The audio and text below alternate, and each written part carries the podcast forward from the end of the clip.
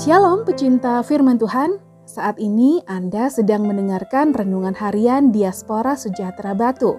Pembacaan Alkitab hari ini diambil dari kitab Keluaran pasal 22 ayat 21 sampai 27. Peraturan tentang orang-orang yang tidak mampu. Janganlah kau tindas atau kau tekan seorang orang asing, sebab kamu pun dahulu adalah orang asing di tanah Mesir seorang janda atau anak yatim janganlah kamu tindas. Jika engkau memang menindas mereka ini, tentulah aku akan mendengarkan seruan mereka jika mereka berseru-seru kepadaku dengan nyaring. Maka murkaku akan bangkit, dan aku akan membunuh kamu dengan pedang, sehingga istri-istrimu menjadi janda dan anak-anakmu menjadi yatim. Jika engkau meminjamkan uang kepada salah seorang dari umatku, orang yang miskin di antara kamu, maka janganlah engkau berlaku sebagai seorang penagih hutang terhadap dia. Janganlah kamu bebankan bunga uang kepadanya.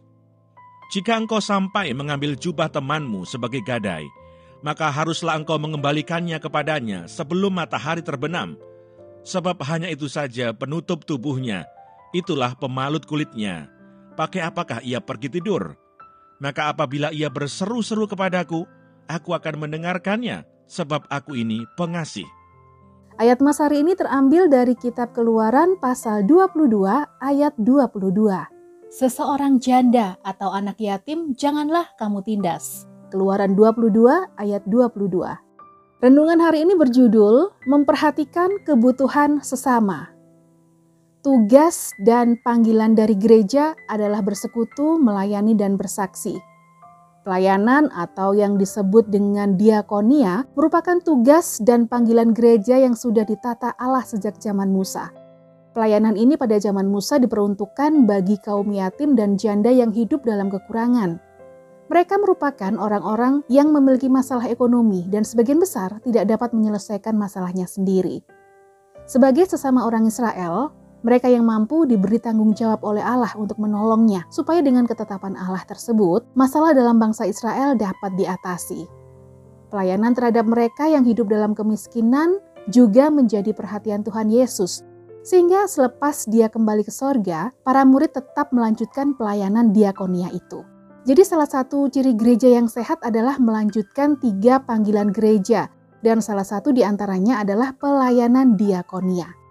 Pelayanan ini merupakan salah satu wujud kasih umat kepada Allah. Yesus telah memberikan teladan. Selama di dunia, dia tidak mementingkan kepentingan pribadi, melainkan dia mendedikasikan dirinya untuk menjadi jawaban atas permasalahan yang dihadapi manusia, baik itu masalah kesehatan secara fisik maupun jiwa. Kiranya saat ini setiap anak-anak Tuhan melibatkan diri dalam memperhatikan sesama yang dikelola dengan baik oleh gereja guna mengentaskan kemiskinan baik secara mental dan ekonomi warga gereja. Dengan demikian, gereja akan terus mengalami pertumbuhan dan nama Tuhan semakin dipermuliakan. Sebab ketika aku lapar, kamu memberi aku makan. Ketika aku haus, kamu memberi aku minum. Ketika aku seorang asing, kamu memberi aku tumpangan Matius 25 ayat 35. Tuhan Yesus memberkati.